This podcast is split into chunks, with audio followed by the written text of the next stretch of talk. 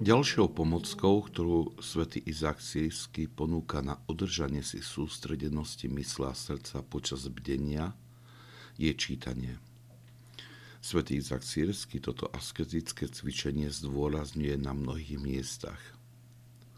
O účinku čítania svätého písma na bdenie hovorí toto.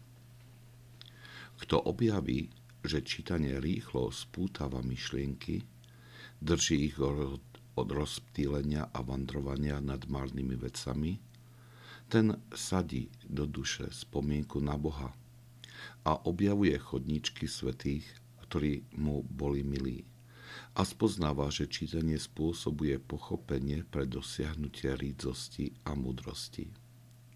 V krátkosti bude žať zrelé ovocie svojej námahy.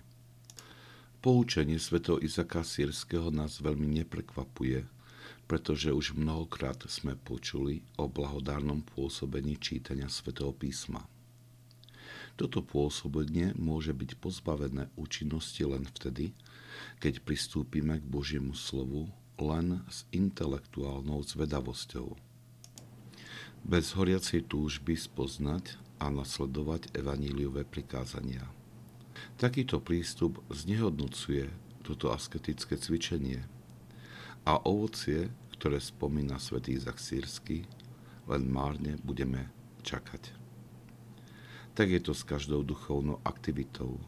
Pokiaľ nie je za ňou túžba po stretnutí sa s pánom, ktoré prináša z premenu nášho života, pôjde iba o pekné a zbožné gesto, ktoré je zbavené moci zmeniť naše srdce.